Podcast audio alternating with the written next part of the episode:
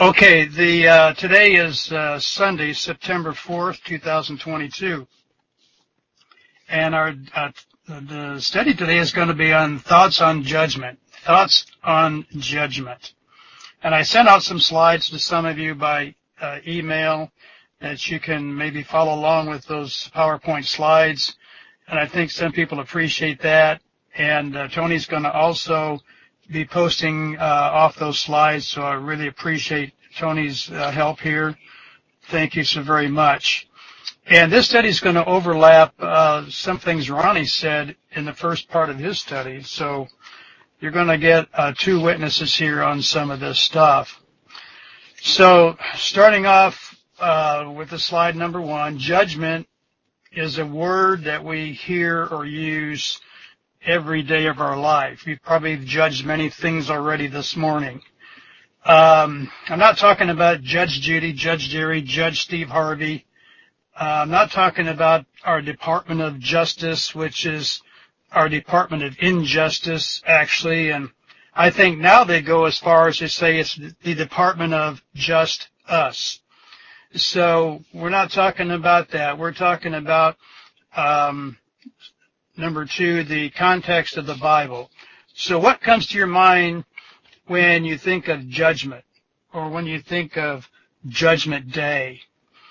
And I'm going to share with what I've learned in this study. Um, I'm still learning.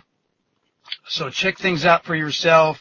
Uh, I was out picking berries this morning, strawberries and raspberries and, uh, yummy, yummy, but every time I pick through the patch of berries, I have to go back through a second and third time and I'm always finding beautiful plush berries that I missed the first time. So going through the Bible is like picking berries. You just have to keep going through and you're always finding new gems and new truths and new understandings. So this is a vast subject, this subject of judgment. Judges used 286 times in the King James Version and judgment is 408 times in the King James Version. And this brings in a lot of ancillary subjects like Judgment Day and resurrections and heaven and immortality, condemnation and hell, and all these concepts that uh, we study and talk about. And I think um, I would challenge Ronnie. Ronnie could take up this subject and probably spend two years going through the Bible just on this topic of judgment. He's good at that sort of thing. But as slide number four, before Bibles, all people had uh, was what they were taught about judgment and about judgment day. And I've been in the Sistine Chapel. I've seen Michelangelo's uh, mural of the Last Judgment. And you could stand there for hours gazing at this thing and trying to figure out what in the world this all means. It's, it's phenomenal. But this is what most people have in their mind as an idea of about judgment. Well, what led, led me to this study was somebody said just a few weeks ago, we will, we shall all stand before the judgment seat of Christ. And my antennas went up and I had a big question mark in between those antennas. And so I ventured out on a study of what, if that was true or not. So um, I thank God that I have been led to understand what happened at the end of the book of Acts. And I thank God that I've been taught to rightly divide dispensational truth because there are so many confusing verses concerning judgment in the Bible that must be carefully considered and dispensationally and rightly divided. Um, you also have to know the context of these verses. And as, as Ronnie says, you have to be hovering 30,000 feet over God's plan of the ages to understand what's going on here because these verses can create a lot of confusion. So some of the important questions are going to be today, um, do all the dead arise for judgment? Do all of us stand before the judgment seat of Christ. Who is at the white throne judgment? Can believers be condemned? What is the second death? Well, I hope you didn't eat a big breakfast because that's going to be a lot to digest. So on slide number seven, I have some Hebrew words and Greek words that are translated judgment in the scriptures. And they can mean other things than what you would expect. But the word dun in Hebrew is to rule. The palial is a judge. Mishpat means a verdict or a sentence. And shaphat means condemn or punish. The Greek word krima, K-R-I-M-A, means a decision or damnation. And crisis, crisis, crises, which we get a word crisis, is a decision or a separating out. The most common word for judgment is krino, which means to, dis, to distinguish, to decide, to try, to ordain. Imagine that. The word judgment means to ordain, condemn. And a criterion is where we get our word criterion is a rule of judging. And a critic, a discerner, comes from the word kritikos, kritikos. So we have to look at those words as we understand judgment in the scriptures. Slide number eight. How has the misuse of the word hell in the Bible instead of the grave affect the understanding of judgment? What if the word hell wasn't in the Bible? How would you think that would affect people's understanding of judgment? Um, you know, if if eternal tor- eternal conscious torment to me means that a a ungodly person has to have eternal life, and that would make Jesus a liar. So um, that is a word that has really done a lot of uh, destruction as far as understanding things like judgment. Number nine, how is the misuse of the word church for ecclesia instead of called out ones affect understanding of judgment? You know, there are different callings outs in the Bible as we rightly divide. And there are different judgments for those different calling out groups in the scriptures. So that has to be considered. In Hebrews 10:30 through 31 says, and again, the Lord shall judge his people, his people, God's people. It is a fearful thing to fall into the hands of the living God. So we get this concept of fear, fear of judgment. And, but God only judges his people, as we'll find as we go through this. So, number, slide number 11, judgment is also seen in the context of damnation, condemnation, punishment, wrath, accusations. It's always seen in a negative light. Uh, and maybe a lot of people have guilty consciences and so forth, but in slide number 12, is not God judging all the time? You know, you look back over the, way back from the beginning, God judged Satan and his angels, and God judged uh, the first earth, and God judged Adam and Eve, and he judged the, the flood, you know, look at all the judgment that went on there. So you go all the way up to the end of Acts. It seems like God is judging all the time. And Psalms 7:11 says God judges the righteous. Notice again, he judges his people, the righteous, and God is angry with the wicked every day. Man, he must be really be angry these days because you know it seems like a lot of wicked people. Um, just watch the just watch the news. So slide number 13. Christ is now the judge. And this only occurs in John's gospel, but John 5:22 says, "For the Father judges no man, but hath committed all judgment unto the Son." And then in verse 26 and 27, in John 5, he says, For as the Father hath life in himself, so hath he given to the Son to have life in himself, and hath given him authority to execute judgment also, because he is the Son of Man.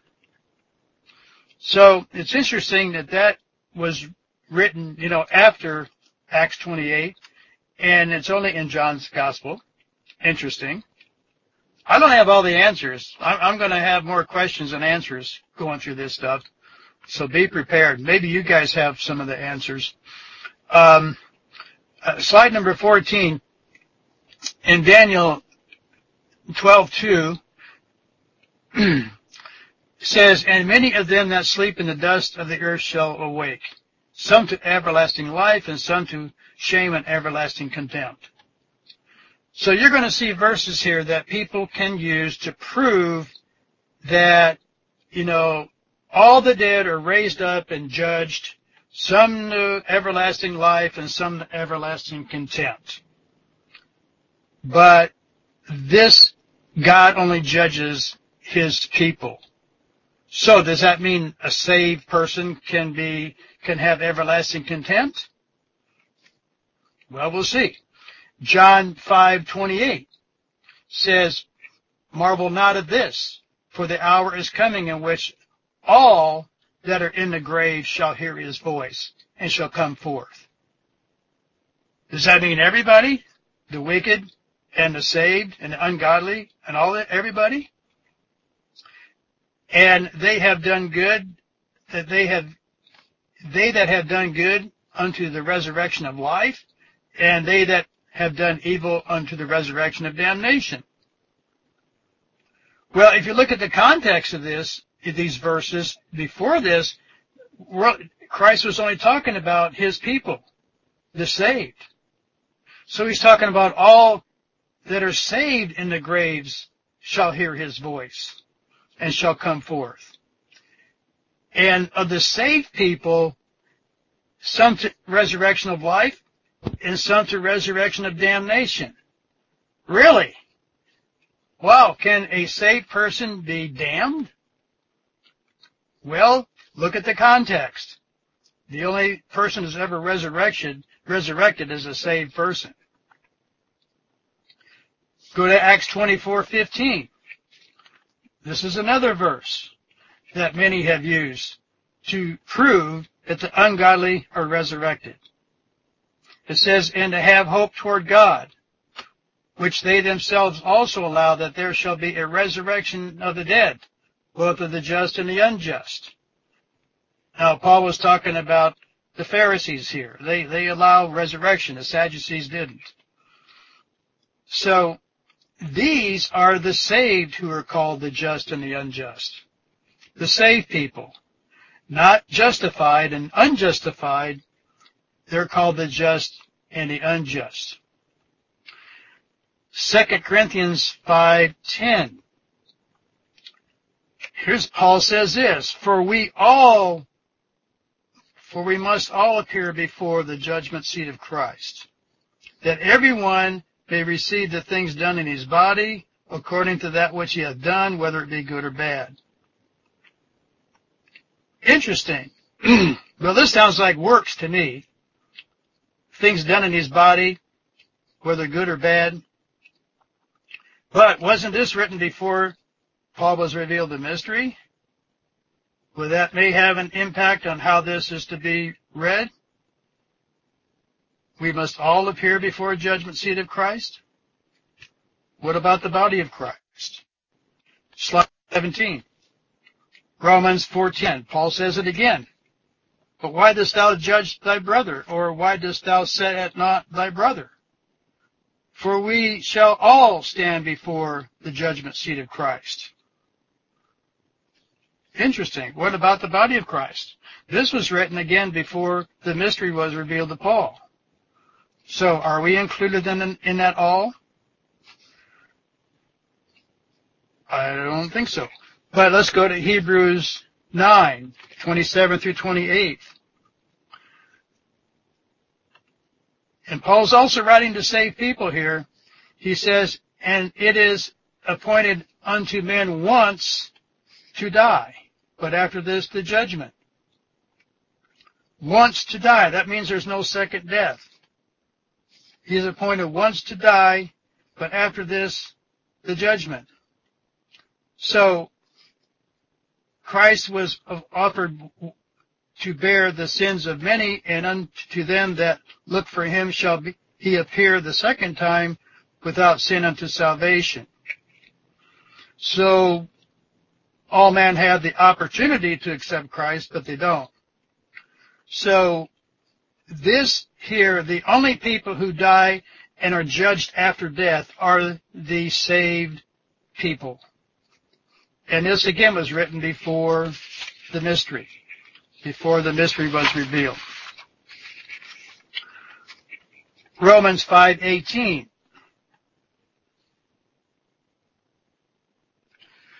um, this is slide uh, number 19. Romans 5:18 there as by the offense of one judgment came upon all men in Adam to condemnation. Even so, by the righteousness of one, the free gift came also upon all men unto justification of life. Now this is talking about all men in Adam are condemned. But by the righteousness of Christ, the free gift of salvation and grace is also available to all men, but not all men accept it. And this is justification or acquittal of life.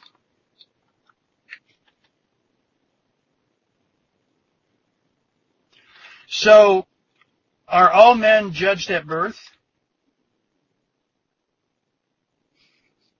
It sounds like it. All men are condemned at birth in Adam. All, believers judged again at our conversion. When we're converted, when we accept Christ, are we judged again? We're given eternal life. What about the body of Christ? Are we judged again when we acknowledge the uh, mystery of the body of Christ that Paul puts forth? I think for unbelievers, their judgment day is the day they die. That's it. That's their judgment day, the day they die. So, slide 21.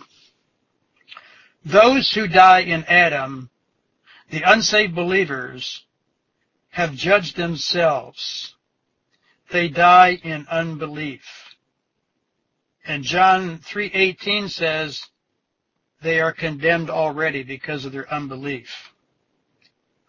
They judge themselves. The power of the grave holds them for the second death. There's no life after the death for these people. Like the rich man and Lazarus, some people try to teach, well, there is life, life in hell. There is life after death. But that was a sarcasm that Christ was teaching the Pharisees, this is what you teach. Do they have, do the unbelievers, the unsaved, do they have resurrection? I don't think so. There's no escape from the grave for them. They have eternal death. Do they have a final judgment? No. They've already been judged. They're done. As Ronnie says, that's it. It's over. Whatever might be left of them in the grave might be thrown into the lake of fire, but We'll see about that later. Do they perish with no hope? I think so. Romans 8:1 says, and this is a common verse I heard in the Baptist church, there is now no condemnation to them which are in Christ Jesus, who walk not after the flesh but after the Spirit. For the law of the Spirit of life in Christ Jesus made me free from the law of sin and death. Well, the key word there is now, there is now no condemnation, no judgment against a person in Christ. But you're going to see many verses where there is condemnation in the, in the future, in their future judgment. um, there's a separating out of those people. Uh, it's called condemnation. We we don't have sinless perfection as they like to teach. We don't have that. The, the believer can be condemned in works, but not to eternal death. And the law of sin and death means there is no resurrection. So it made us free from the law of no resurrection. Isaiah 26:19 says, Thy dead men shall live. Together with my dead body shall they arise. Awake and sing, ye that dwell in the dust, for thy dew is as the dew of the herbs, and the earth shall cast out the dead. So is Isaiah talking about all men or just saved men? Only saved men will arise in resurrection, and the earth shall cast out the dead. So the grave has no power over the saved, as it says in Matthew 16:18. The gates of hell shall not prevail against it. The gates of the grave. so let's jump ahead to some things Ronnie was talking about. Revelation 24 through 6. This is the judgment or the resurrection of the overcomers. This is before the millennial kingdom starts. And this is uh, where it says, I saw thrones and they that sat upon them, and judgment was given unto them, and saw the souls of them that were beheaded for the witnesses of Jesus, for the word of God, which had not worshipped the beast, either his image, neither had received his mark upon their foreheads, in their hands, or they lived and reigned with Christ a thousand years. But the rest of the dead lived not again until the thousand years were finished. This is the former or the first resurrection. Blessed and holy is he that hath part in the first resurrection. On such the second resurrection, the second death hath no power, but they shall be priests of God and Christ and shall reign with him a thousand years. So this is Israel. These are the overcomers. These are believers. and, and they are given a sort of an out resurrection here. This is an out resurrection from the rest of the dead because the rest of the dead will show up in the next few verses. Um, so this is the first of two resurrections. So here we have uh, a group of saved people that are given to reign a thousand years uh, with Christ in the millennial kingdom. And this ties into uh, Daniel 12, 1 and 2. Daniel 12, 1 and 2.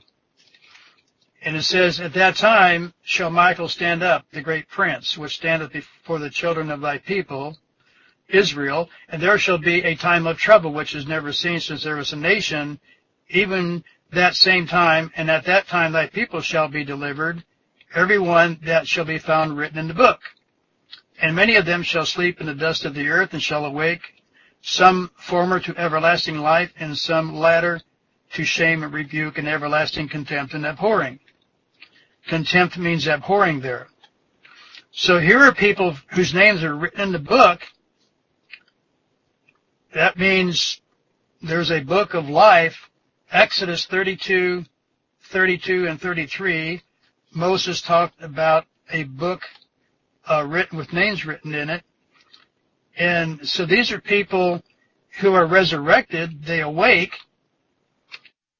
a former to everlasting life, and the latter, like the latter resurrection, to shame, and which means rebuke, and everlasting contempt, which means abhorring.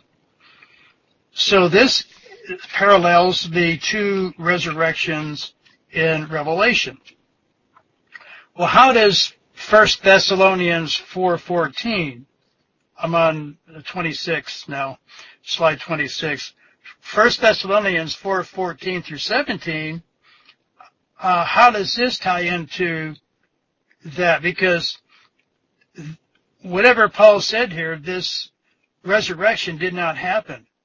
All these people are dead. But he said, for uh, he says in here, for the Lord himself shall descend from heaven with a shout, with the voice of an archangel, Michael, and with the trump of God, and the dead in Christ shall rise first. Then we which are alive remain shall be caught up together with them in the clouds to meet the Lord in the air, and so shall we uh, ever or always be with the Lord. So, is he talking about this resurrection in Revelation, this first resurrection of the overcomers? Because, well, at that time he was still thinking that Christ was going to return soon. So, perhaps they were he was believing they they were going to be uh, equivalent to the overcomers.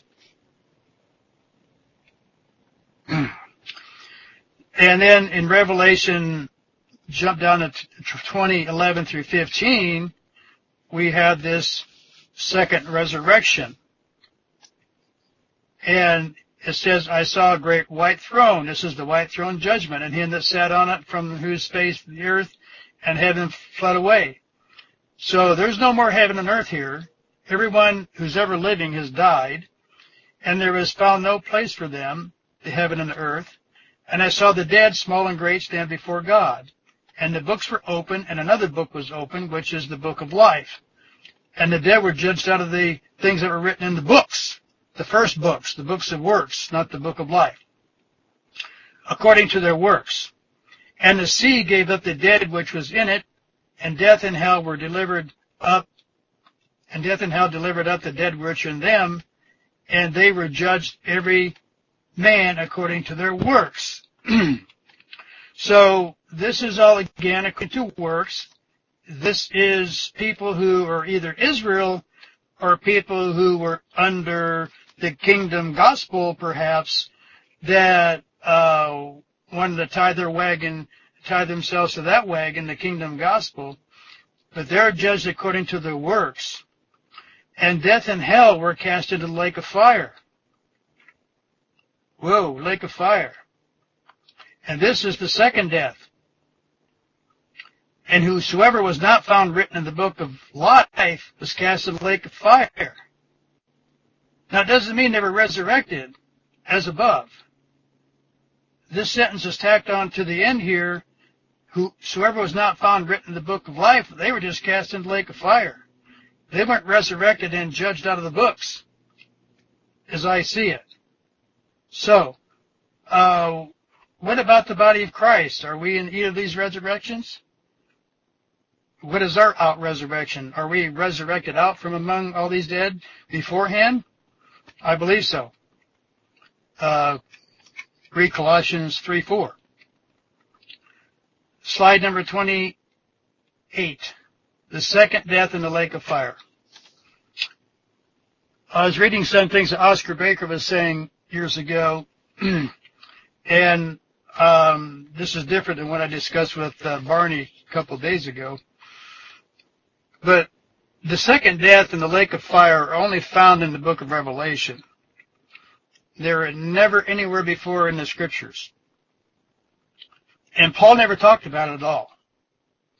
And neither did either Christ or the other apostles talk about it.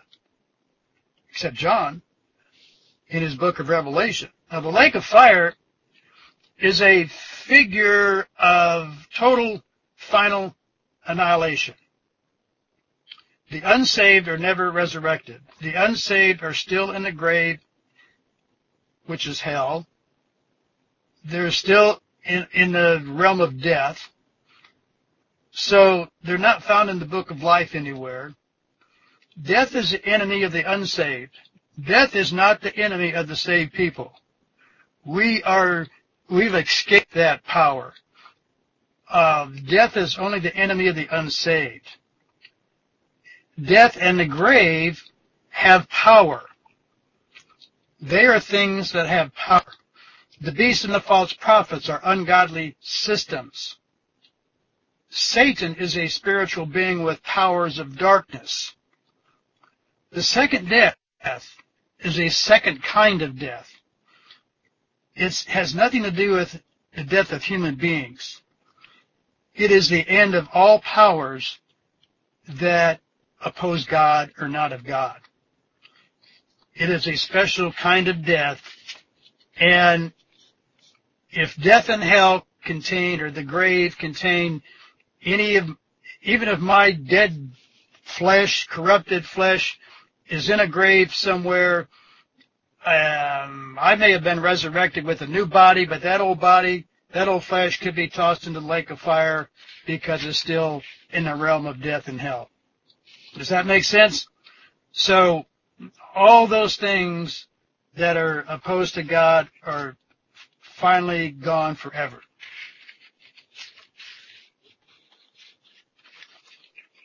Only the saved are resurrected to life. The grave has no power over the saved.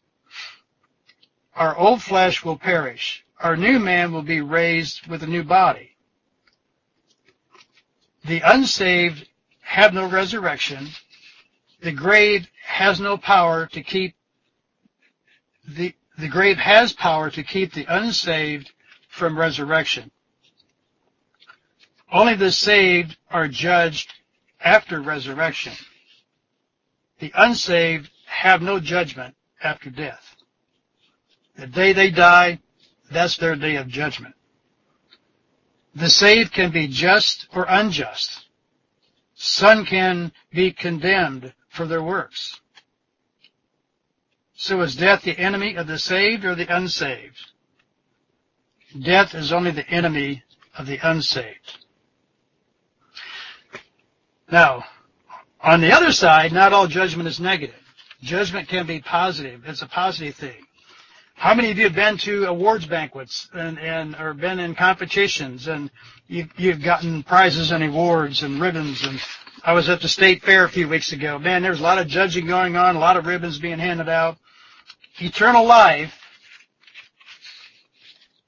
is nice. It's a positive thing. Awards, prizes, crowns. So now, what about the body of Christ? I'm on slide 31. What about the body of Christ? When you consider right division and dispensational truth and all this, where is the judgment day for the body of Christ? Between the choosing out before the overthrow of the world and our appearing with Christ in glory at the right hand of the Father, where is the judgment day of the body of Christ? Ever thought about that? I haven't found where it says it in the Bible anywhere, but think of this. Here's the positive things about the body of Christ. Slide 23. We have every spiritual blessing. We're to be holy and without blame. We're adopted as sons by Jesus Christ. We're accepted in the beloved. We have redemption through his blood. We've obtained an inheritance. We're sealed with the Holy Spirit of promise. We're quickened together with Christ. We're made to sit together in heavenly places. We're looking for that blessed hope and glorious appearing. Being justified by his grace, we should be made heirs. For me to live is Christ and to die is gain, Paul said. He looked forward to dying blameless sons of God without rebuke, attain to the up resurrection out from among the dead persons. That's the ek anastasia ek macron. Slide 35. I press to the mark of the highs of the pride calling of God, to present you holy and unblameable and unreprovable in his sight, having forgiven you all trespasses, let no man beguile you of your reward. Ye shall receive the reward of an inheritance. You're a workman that needeth not to be ashamed. There is laid up for me a crown of righteousness, Paul said. So the question is, have we already been judged? Oh, we have to be careful with that one. Some people claim we don't have to have the blood of Christ. We don't need to be saved. We've already been judged. Ah, be careful with that one. I had to have the blood of Christ and salvation before I could even be considered for a member of the body of Christ. Are we being judged now? Are we being judged now? Will we be, can, will we be judged at his appearing somehow? Will our judgments be awards and crowns and prizes? When will these be awarded? I have to say I don't know. Um, if you have the answer, let me know. I'd like to hear it. We still have good works to do. We still have things to do. We still are going on to perfection, to the end. We are still growing in the unity of the faith. We are still growing in the knowledge of the truth. We are still perfecting the saints. We're edifying each other in love. Ephesians says we are ordained to walk in good works. Walk worthy of the vocation wherewith you are called. Put off the old man. Put away the lie. Grieve not the Holy Spirit of God. See that you walk circumspectly. I'm talking to myself here, by the way. Colossians says, set your affections on things above and not things on the earth. Put off the old man and put on the new man. Whatever so you do in the word or deed, do all in the name of the Lord Jesus. Whatsoever you do, do it heartily as to the Lord. Continue in prayer. Walk in wisdom. Oh, but we have many warnings in Ephesians and Colossians. Many warnings. So there are going to be some in the body of Christ who are maybe more pleasing to God than others. So there still may be some judgment taking place sometime somewhere. Colossians 2:16 says, "Look, let no man therefore judge you." Colossians 2:18 says, "Let no man beguile you or defraud you of your reward." Colossians 4:12 says, "That ye may be perfect and complete in all the will of God." So, I know I went through that kind of quickly, and it's a lot of information, but it's to help you to think, to help you when you read these verses, step back and take a second look at the context and the words being used and apply right division and dispensational truth. Because whatever judgment is, it's of God and of our Lord Christ Jesus. It will be true and righteous. So uh, whatever judgment is, let us leave all of the judging to them. Heavenly Father, we thank you for this massive amount of information in a short period of time. We thank you for your truth. We thank you for your guidance. This all requires further study by all of us. And we just uh, help us not to judge each other and not to judge other people. Uh, let us do more judging of ourselves according to your word. In Christ's name we pray. Amen.